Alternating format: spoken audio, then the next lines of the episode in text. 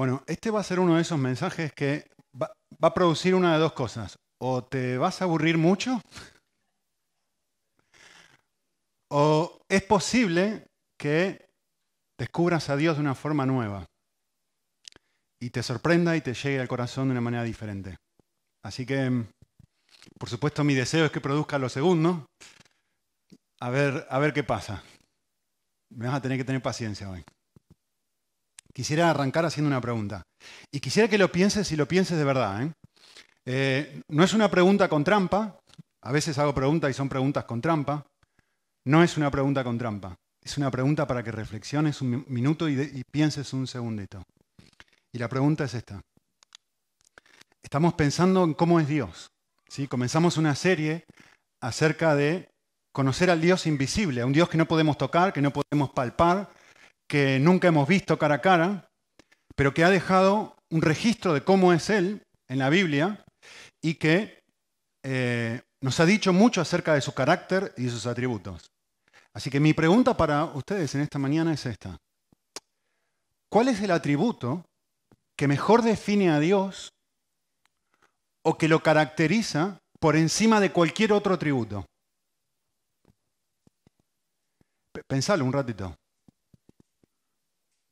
Yo me arriesgaría a decir que, producto de la cultura en la que vivimos, la mayoría de nosotros estaría pensando esto.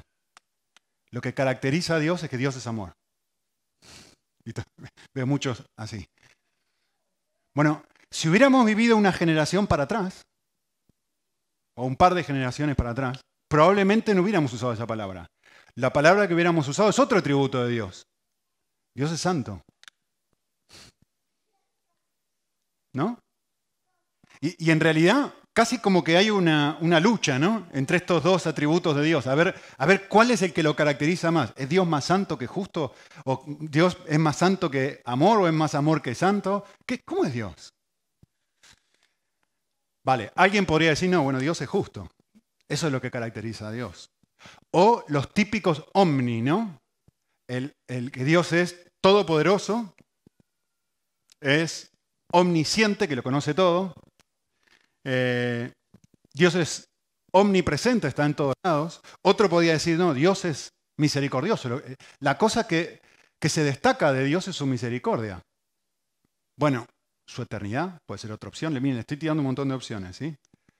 El hecho de que Dios no cambia,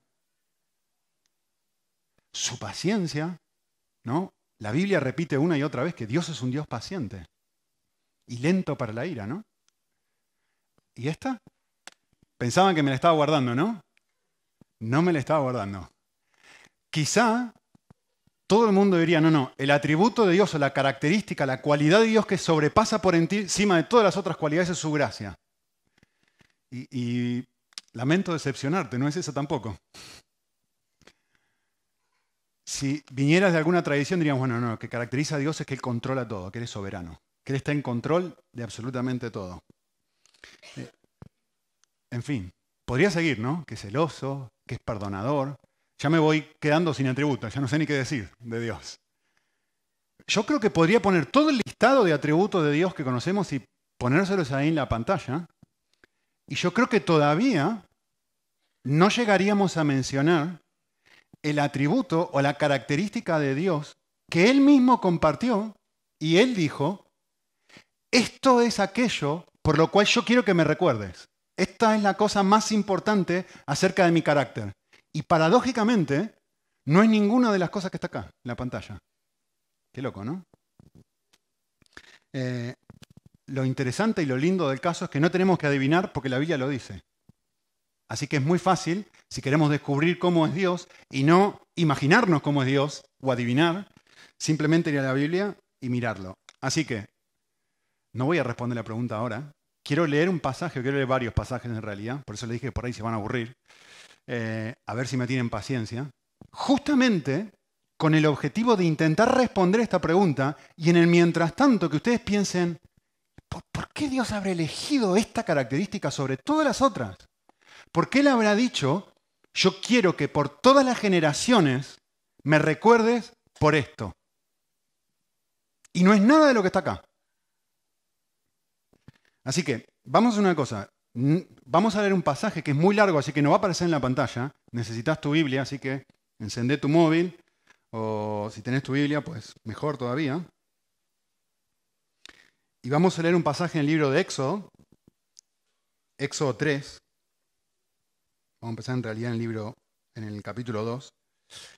Pero yo antes de leer el pasaje de Éxodo, quiero darles un poquito de contexto para que entiendan un poquito qué es lo que está pasando, ¿sí?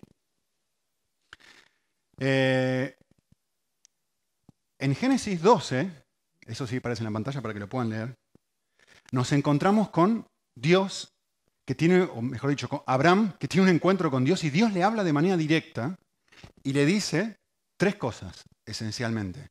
Mejor dicho, le hace tres promesas. Miren lo que dice en el texto, dice. Primero le da un mandamiento, ¿no? Quiero que te vayas de la tierra donde estás ahora, que era Ur de los Caldeos. Quiero que te vayas de la tierra de tus padres y de la casa de tu padre, y quiero que te vayas a una tierra distinta, ¿sí? Que es la tierra prometida. Que yo te mostraré y haré de ti una nación grande y te bendeciré y engrandeceré tu nombre y serás bendición. Y bendeciré a los que te bendigan y maldeciré a los que te maldigan, y en ti serán benditas todas las naciones de la tierra. A ver, piensen un minuto lo que está pasando aquí. Dios se manifiesta a una persona y le dice esto: voy a hacer tres cosas por ti. Te prometo que voy a hacer estas tres cosas. Te voy a dar una tierra distinta a la que tenés ahora, mucho mejor que la que tenés ahora. No solamente eso, sino que te voy a bendecir, y en este contexto está hablando de riqueza, ¿sí? Y no solamente eso, sino que voy a hacer de ti una nación enorme. Genial, estupendo.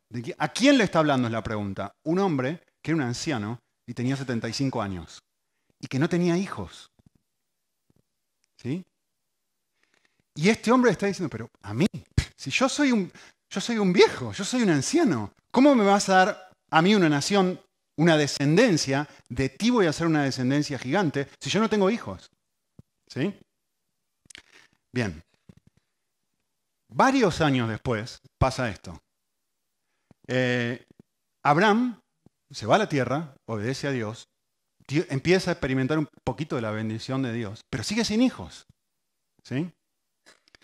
Y Dios vuelve y se acerca a Abraham y hace un pacto con él, hace un compromiso con él, ¿sí? Miren el compromiso que hace. Dice: después de estas cosas, la palabra del Señor vino a Abraham en visión diciendo: no temas. Yo soy un escudo alrededor de ti, y tu recompensa será muy grande. Y Abraham dijo: Señor, ¿qué me darás? Puesto que yo estoy sin hijos, y el heredero de mi casa es Eliezer de Damasco. ¿Sí? Alguien que no era su hijo. Dijo además Abraham: he aquí, no me has dado descendencia. En otras palabras, perdón, Señor, no has cumplido con tu promesa. No has hecho lo que tú dijiste que ibas a hacer. Eso es lo que Abraham esencialmente le está diciendo a Dios, ¿no? Pero he aquí la palabra del Señor vino a él diciendo: tu heredero no será este, sino que saldrá uno de tus entrañas, él será tu heredero. O sea, Dios vuelve a afirmar lo que antes había dicho. De ti me va a salir una nación gigante, ¿sí? Y miren lo que sucede aquí. Esto es muy, muy, muy interesante. Dice: lo llevó afuera y le dijo esto: mira al cielo, cuenta las estrellas si te es posible contarlas. Y le dijo así: ¿ves las estrellas? ¿Ves el número de estrellas que hay aquí? ¿Ves que no las podés contar? Así de grande va a ser tu descendencia. Una persona de 75 años. Así de grande va a ser tu descendencia. Sin hijos. Y solamente porque fue Dios el que dijo eso, miren lo que dice el próximo versículo: y Abraham creyó al Señor. Y ahora Dios responde y dice esto, miren: yo soy el Señor que te sacó de Ur de los Caldeos para darte esta tierra para que la poseas. Y Abraham le respondió: oh Señor, ¿cómo puedo saber que la poseeré? Y él le respondió, miren, va a pasar algo muy loco ahora, ¿eh? Pero muy, muy loco, muy raro, muy extraño. Dice: trae una novilla de 3 años, una cabra de 3 años, un carnero de 3 años, una tórtola y un pichón. Y él trajo todos estos, y miren lo que pasó. Los corta a la mitad. Toma cada uno de estos animales y con un elemento filoso los corta a la mitad y puso cada mitad una enfrente de la otra. Y uno dice, ¿qué está pasando acá? ¿Qué es lo que está sucediendo? Esto es muy raro. Y quiero explicarles para que entiendan lo que está pasando. A ver, nosotros, cuando alguien está muy enamorado de una persona, ¿qué es lo que hace? Se casa con esa persona y firma un pacto con esa persona. Nosotros cuando decimos, esta persona y esta persona, es muy lindo cuando la traen acá adelante, y uno dice, yo me comprometo a amarte en la salud, en la prosperidad, en la enfermedad, en los tiempos buenos, en los tiempos malos. Yo firmo este papel y hago un pacto contigo, y esta persona firma este papel y hace un pacto con este otro, con el objetivo de decir, cada uno de nosotros se ha comprometido con algo. ¿Sí? Y la forma visible del compromiso es una firma, ¿no? ¿No es lo que hacemos eso hoy? ¿Firmamos? Bien. En la antigüedad no hay papel, no hay firma. Y la forma a través de la cual uno se aseguraba o hacía un pacto era esta. Uno tomaba un animal y en cierta forma lo que se hacía era, en vez de firmar el papel, se graficaba las consecuencias de no cumplir con el compromiso que uno había hecho con el otro. Es decir, lo que está pasando es esto. Parto el ave al medio, parto el animal al medio, pongo la sangre así, Dios de un lado, Abraham del otro, y la idea es esta. Si alguna de las dos partes no llega a cumplir con lo que acabamos de prometer, si yo, Dios, no llego a cumplir contigo lo que yo te acabo de prometer, que yo sea cortado a la mitad y asesinado, tal como le sucedió a estos bichitos. Esa es la idea de lo que está pasando acá. Esta es la forma de hacer un compromiso inquebrantable, para que la idea era, visualmente, yo estoy viendo las consecuencias de no cumplir con mi palabra. Y así de fuerte era lo que se quería comunicar, ¿no? Y la idea es, yo voy a hacer lo que dije. Yo voy a hacer lo que dije. ¿Sí? Un año, nada.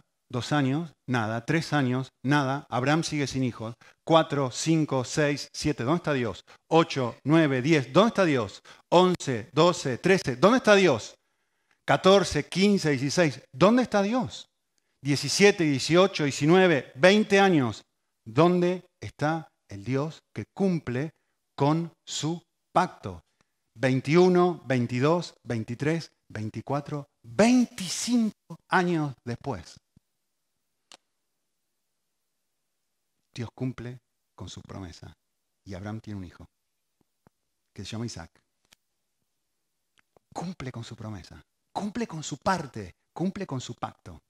¿Sí? Isaac tiene 2 hijos, uno se llama Esaú, el otro se llama Jacob. ¿Sí? Y Dios hace una promesa. ¿Se acuerdan cuál es la promesa?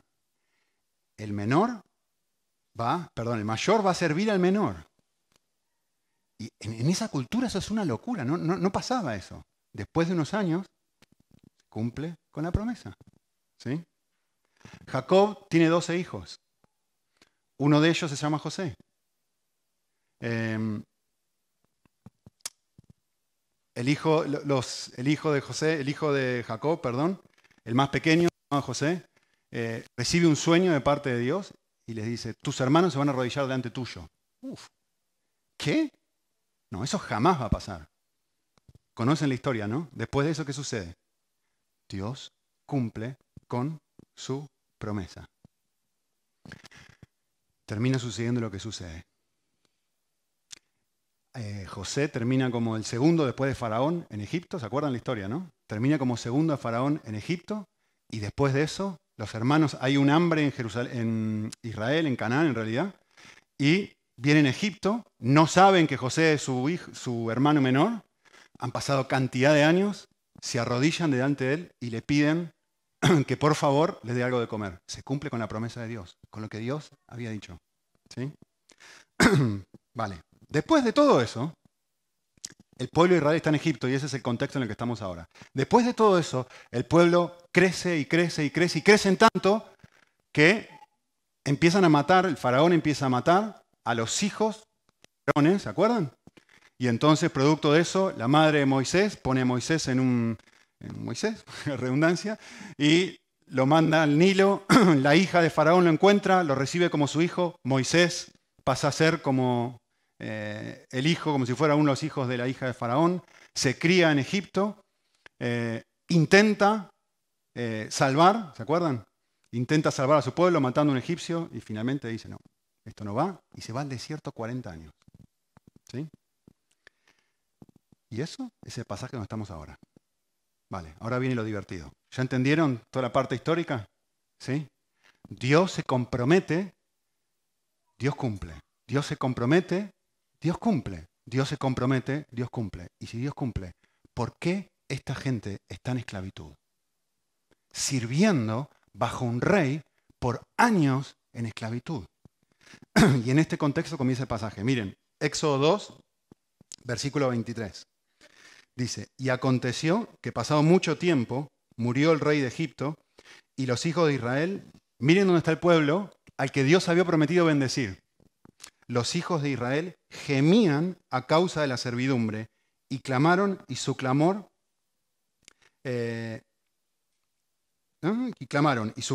a causa de su servidumbre subió a Dios.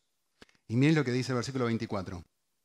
Dice, oyó Dios su gemido, y se acordó Dios. ¿De qué se acordó? De su pacto. Ahora, déjenme explicarles algo que el texto está diciendo. El texto no está diciendo que Dios había perdido la memoria, que Dios tiene amnesia, que Dios no se había dado cuenta de lo que estaba lo que había sucedido. No, no, no, no. Lo que el texto está diciendo es esto, es que Dios había tomado la decisión de hacer algo. Esto es lo que va a empezar a narrar ahora. No es que se había olvidado su pacto, es que todo el tiempo se había acordado y ahora va a actuar y ahora va a hacer algo. ¿Sí? Es más, dice el versículo 25, y miró Dios a los hijos de Israel y los tuvo en cuenta. ¿Qué está queriendo decir el texto? Me va a contar ahora cómo los tuvo en cuenta, cómo los miró. ¿Sí? Entonces comienza el capítulo 3 y dice lo siguiente. Y Moisés, después de estar 40 años lejos de Egipto, apacentaba el rebaño de Jetro, su suegro, sacerdote de Madián, y condujo el rebaño hacia el lado occidental del desierto y llegó a Horeb, el monte de Dios. Y se le apareció el ángel del Señor en una llama de fuego, en medio de la zarza, y Moisés miró, y aquí la zarza ardía en fuego, y la zarza no se consumía. Entonces dijo Moisés, me acercaré para ver esta maravilla. ¿Por qué la zarza no se quema? Cuando el Señor vio que se acercaba para mirar, Dios lo llamó en medio de la zarza y dijo, Moisés, Moisés. Y él respondió, heme aquí. Entonces él dijo, no te acerques aquí, quítate la sandalia de tus pies, porque el lugar donde estás parado es tierra santa. Y él añadió, y quiero que presten atención a esto, dice, yo soy el Dios de tu padre. Yo soy el Dios de Abraham, el Dios de Isaac y el Dios de Jacob. Y entonces Moisés cubrió su rostro. ¿Qué significa esto? Por lo menos tres cosas. En primer lugar, significa lo que está diciendo es, yo soy el Dios que se le apareció a ellos. Yo les hablé. ¿Sí? En segundo lugar, significa, yo soy el Dios que le prometió cosas a ellos. ¿Sí? No solamente esto, yo soy el Dios que hizo grandes cosas con ellos. Y yo muy brevemente traté de narrárselas. ¿Sí? Los liberó de Egipto, etc. Bueno, ahora vamos a hablar de todo esto, sobre la liberación de Egipto. Yo soy el Dios que se le apareció y que le prometió a Abraham cantidad de cosas. Yo soy el Dios que hizo grandes cosas con él, le dio un hijo a los 99 años. Yo soy el Dios que se apareció a cada uno de tus ancestros, hizo todas estas cosas. ¿Sí? Y dice en versículo 7, y el Señor dijo, ciertamente he visto la aflicción de mi pueblo que está en Egipto, he escuchado su clamor a causa de sus capataces, pues estoy consciente de sus sufrimientos. Y de vuelta, la idea aquí No es, ahora veo algo que antes no veía. Estaban sufriendo, y yo me tapaba los ojos y no lo estaba mirando. No, la idea no es eso. No es lo que el texto está diciendo. Cuando dice, ciertamente he visto la aflicción de mi pueblo. ¿Que no la había visto antes? No, que Dios no es capaz de ver esas cosas. Claramente no es eso lo que el texto dice. Justamente la idea es distinta. La idea es, siempre he visto la aflicción del pueblo, siempre lo he escuchado, siempre fui consciente, pero ahora voy a hacer algo. Esa es la idea. Ahora voy a hacer algo distinto. Esa es la idea de la narración. Compartirle a Moisés, voy a hacer algo. He visto su clamor. Voy a hacer algo. Y versículo 8 nos va a decir, ¿qué es lo que va a hacer? He descendido para liberarlos de la mano de los egipcios y para sacarlos de aquella tierra, a una tierra buena y espaciosa. Dios va a cumplir con su pacto. A una tierra que emana leche y miel, al lugar de los cananeos y de los heteos, de los amorreos y los fereceos y de los heveos y los jebuseos, los pueblos que habitaban ahí.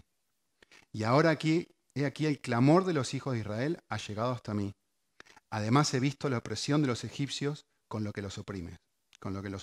Ahora pues, ven, te enviaré a Faraón para que saques a mi pueblo, los hijos de Israel de Egipto. Los voy a liberar, es la idea. ¿Sí?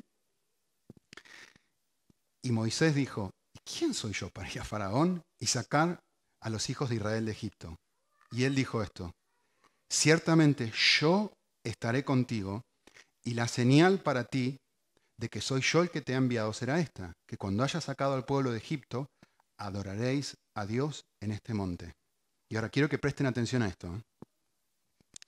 Entonces Moisés dijo a Dios, y si yo voy a los hijos de Israel y les digo, el Dios de vuestros padres me ha enviado a vosotros, tal vez me digan, ¿cuál es su nombre? ¿Qué les responderé? Versículo 14. Y Dios dijo a Moisés, yo soy el que soy. Y añadió, así dirás a Israel, yo soy mi enviado a vosotros. Y Dios dijo además a Moisés, así dirás a Israel, yo soy, Yahvé, Jehová, como quieras, el Dios de vuestros padres, el Dios que hizo las cosas con Abraham, el Dios que hizo las cosas que hizo con Isaac y con Jacob, me ha enviado a vosotros. Y miren esto. Este es mi nombre para siempre, y con él se hará memoria de mí, de generación en generación. Aquí tienen la respuesta a la pregunta de hoy. ¿Cuál es el atributo que mejor define el carácter de Dios? Que cuando uno lee las Escrituras, constantemente el nombre Yahvé o Jehová, depende cómo tengas en tu Biblia, que es el nombre de Dios, yo soy el que soy. ¿Sí?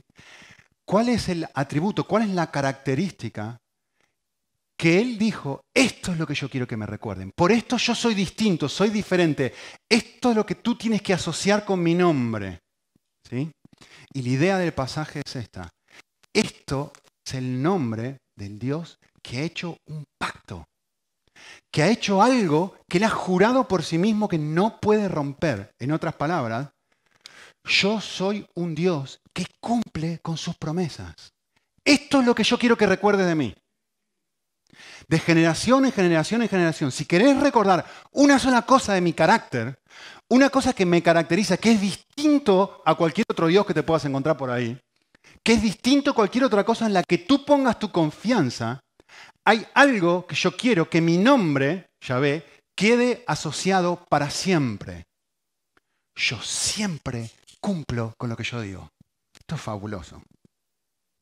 Si yo le digo a Abraham que él va a tener un hijo y tiene 75 años y por 25 años no hago nada, yo cumplo con lo que digo. Si en una cultura en donde no funciona que un hijo mayor sirva al hijo menor, si yo digo que lo voy a hacer, lo hago. Yo soy Yahvé, yo soy Jehová.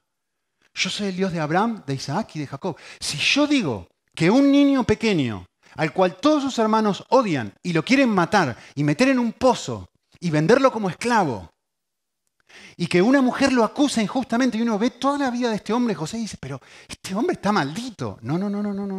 Dios está cumpliendo un pacto, Dios está cumpliendo una promesa con este chico y eventualmente lo transforma en el segundo después de Faraón y cumple exactamente lo que él había dicho que iba a hacer. Y Dios dice, yo soy el Dios de estas 3, 4 personas. Y yo quiero que de generación en generación me recuerden como alguien digno de ser confiado. Cuando nosotros pensamos en un nombre, yo me llamo Nicolás. Cuando a mí me pusieron mi nombre, no pensaron en el significado del nombre, en la etimología del nombre, ¿sí? Nicolás, en griego, estudiantes de griego, me voy a poner un aprieto. Graduados de griego debería ser decir ya. Nike es victoria. Pueblo victorioso. Laos pueblo. Es un combo de 2 nombres. El victorioso o el del pueblo victorioso.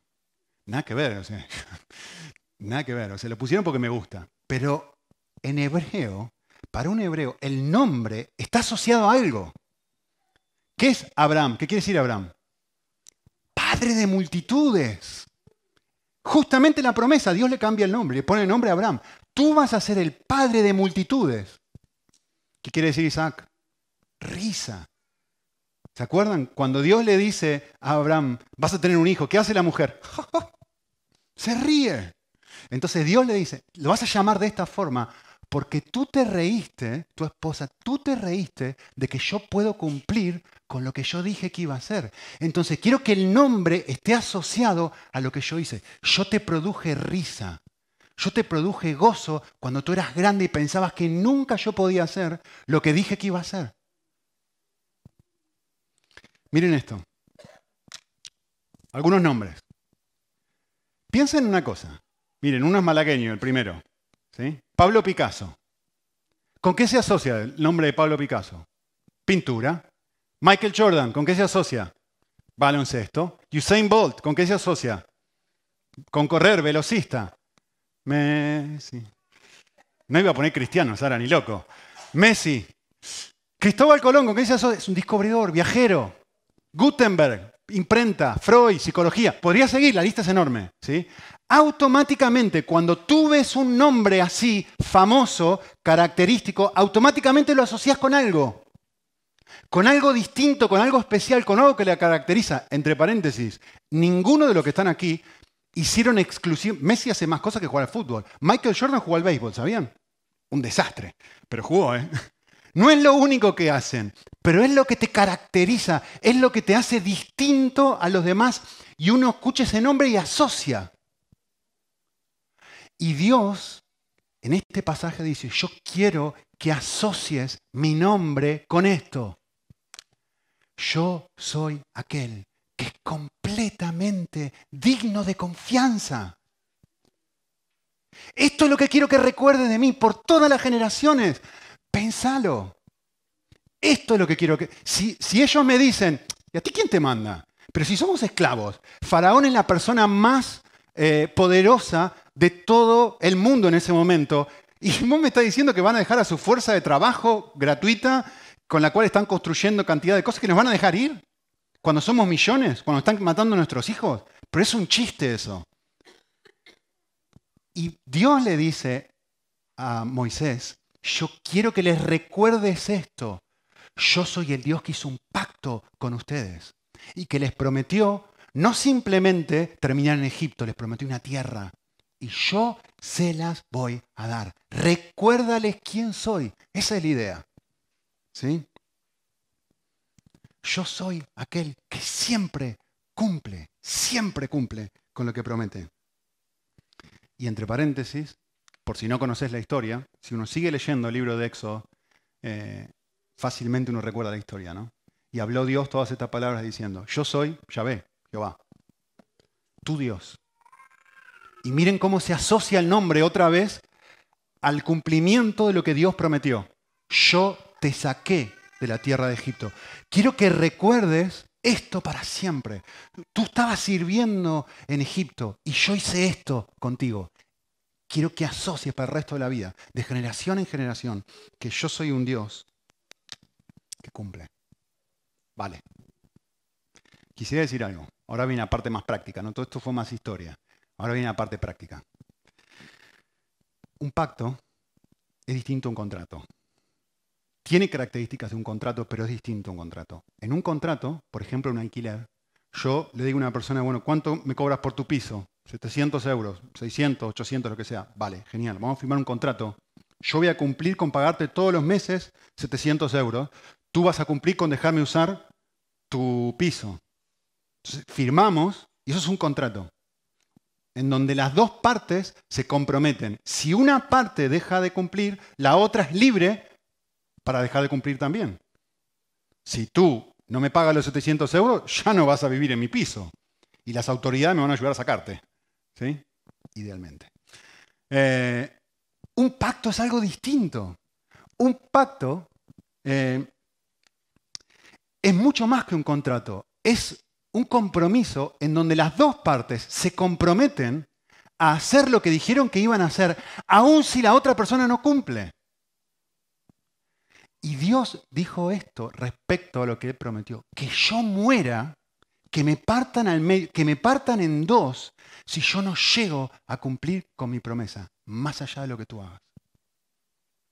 En otras palabras, Él está dispuesto a darnos todos los beneficios de su fidelidad, sabiendo de antemano que nosotros no cumpliríamos con nuestra parte.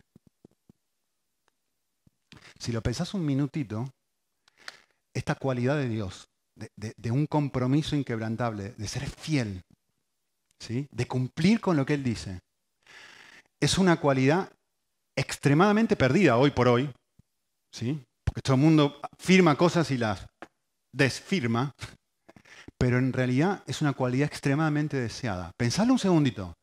Si, mirá esto. Si dos personas realmente se aman, si están muy, muy, muy atraídas la una a la otra, sí, pero están plenamente enamoradas, ¿qué es lo que hacen?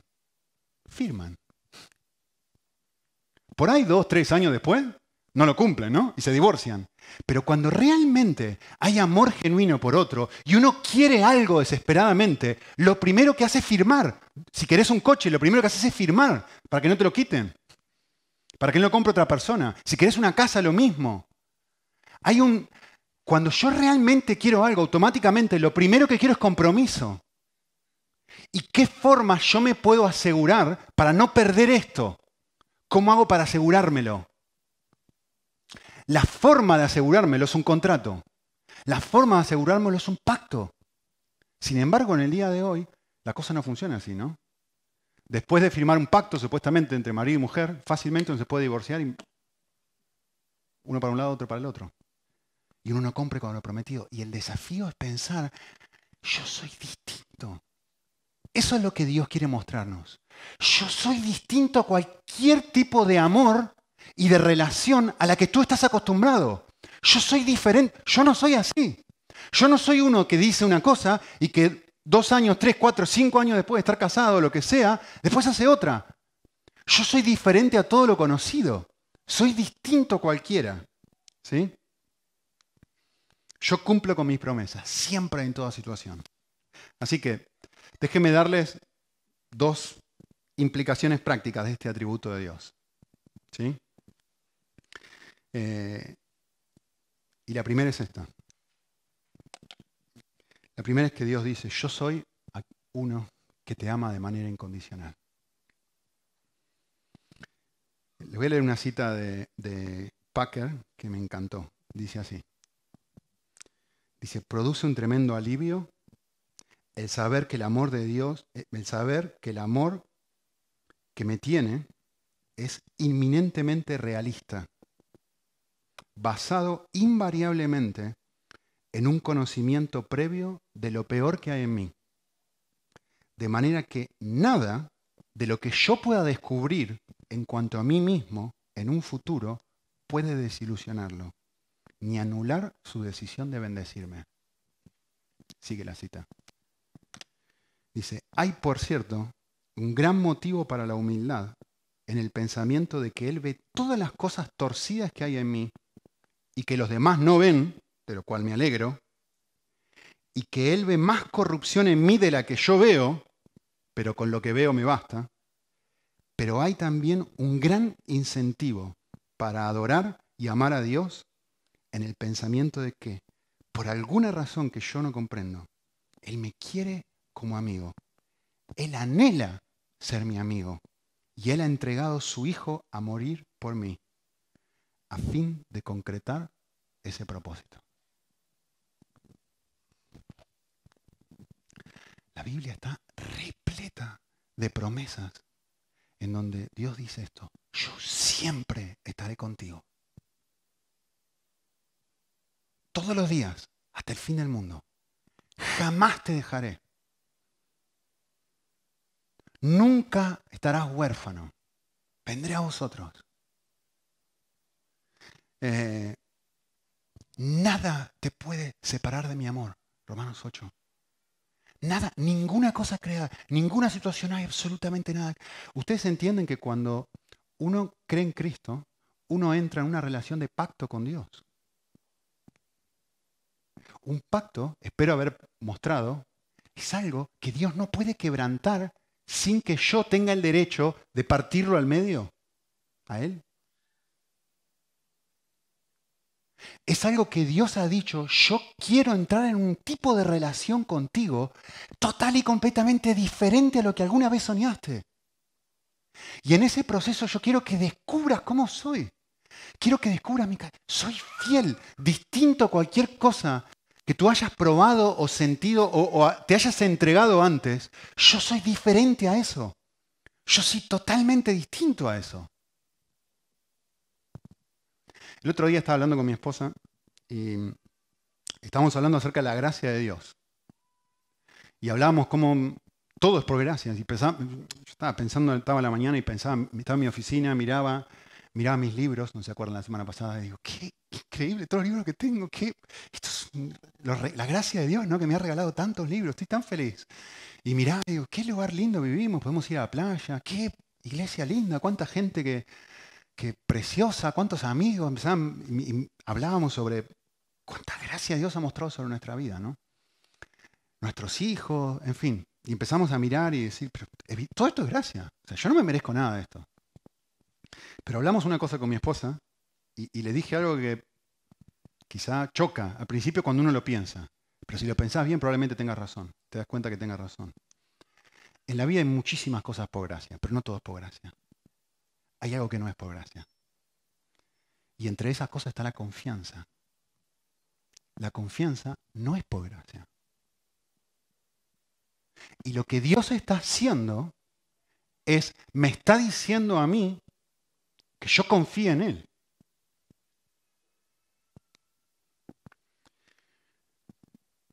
Me acuerdo una vez que compré algo en una página web y no llegó ese algo. Y gasté dinero y no llegó. ¿Qué es lo próximo que voy a hacer cuando quiera volver a comprar algo? ¿Ir a esa página web? Perdí la confianza en esa página web. La confianza no es por gracia, la confianza se gana. Esto que promete darme algo, ¿realmente? ¿Pero realmente me lo va a dar? Me acuerdo cuando empecé a comprar en Amazon, en principio estaba con un miedo. Hoy compré un montón de cosas por Amazon, ¡clip! Pongo la tarjeta y se ganó mi confianza. Nos pasó también tenemos en nuestra urbanización, tenemos una piscina compartida con todos los vecinos y nos gusta llevar a los niños y a veces entre padres nos turnamos quién cuida. Y hubo una situación en donde había un padre que estaba supuestamente cuidando a nuestros hijos y el padre estaba en otro planeta. O sea, estaba ahí y yo dije, nunca más. Nunca más le dejo a mi hijo. Son muy chiquititos. No, la confianza se gana.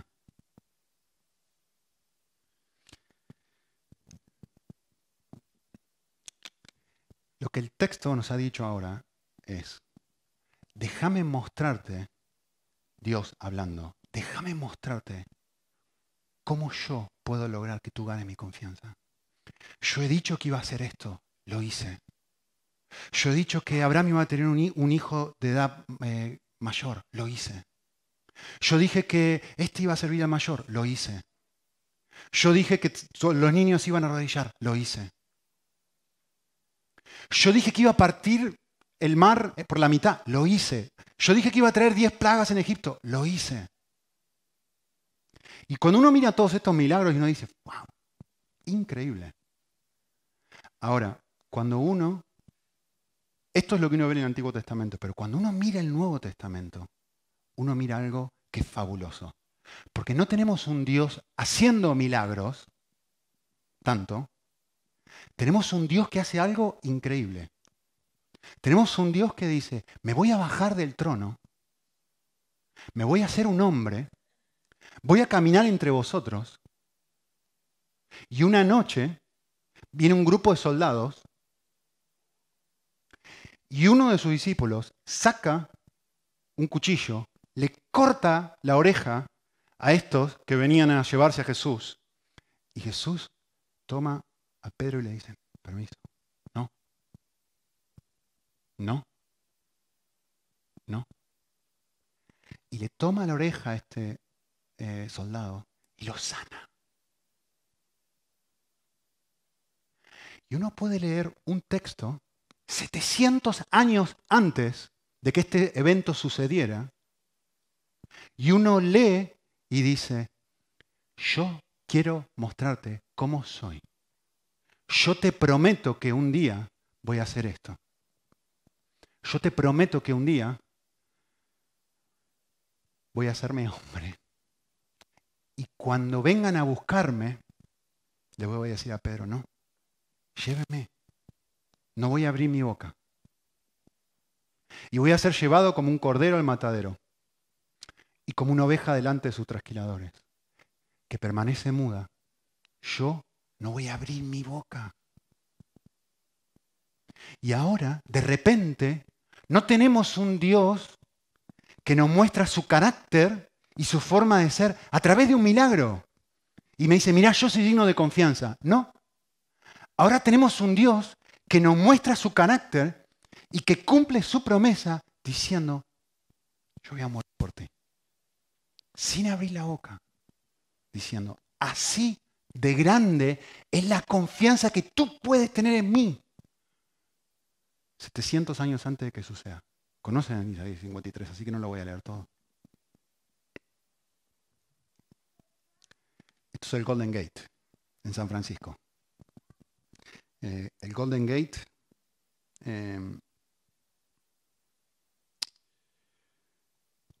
lo construyeron en 1937. Y en su momento fue el puente colgante más largo del mundo. Ahora hay otros más largos. Por día, más o menos, en un día normal, pasan 100.000 coches y camiones de toneladas por ahí arriba. ¿Sí? 100.000. Hice los números.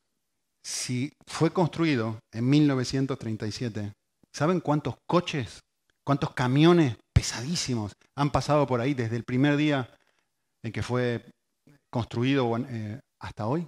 82 años. 3.000 millones de camiones y coches. Uno mira esto y uno dice, esto es firme. Yo puedo ir con mi Smart, ¿no? Con mi pequeño cochecito y cruzar. Esto es algo en lo que yo puedo confiar. Esto es algo digno de mi, esto es algo digno de mi confianza. Ha corroborado que yo puedo entregarle mi vida y depositar mi fe sobre él. Eso es lo que Dios quiere mostrar respecto a su carácter, que eres como el Golden Gate. Yo les dije la semana pasada, 3.000 millones de coches pasaron por encima del Golden Gate. Desde que yo comencé a hablar hasta ahora, siguiendo los números que hice la semana pasada, Dios ha recibido más de 3.000 millones de ofensas desde que yo comencé a hablar hace 40 minutos hasta ahora. Si contamos la cantidad de gente que hay en el mundo y cómo lo lastimamos en pensamiento, en forma, ¿a ustedes les parece que no es un Dios digno de ser confiado?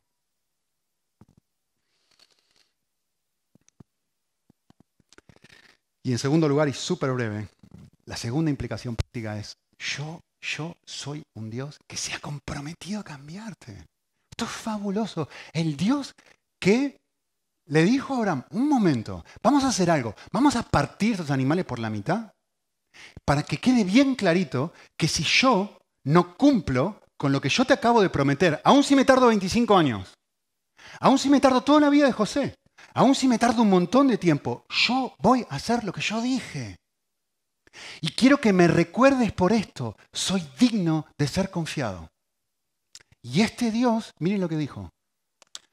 Este Dios dijo, yo comencé una obra en ti, el momento que te convertiste, y yo la voy a terminar. Y este es uno, para mí es uno de los regalos más fabulosos de Dios.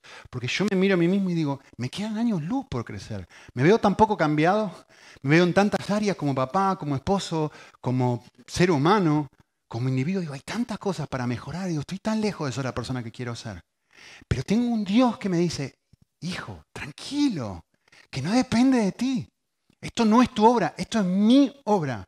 Y quiero que vuelvas a mirar mi carácter y que yo te he dicho a ti, quiero que me recuerdes por esto. Lo que yo me comprometí en hacer, lo voy a hacer. Confía en mí. Aquel que comenzó la buena obra en ti va a ser fiel en terminarla. Muy bien, vamos a orar un momento.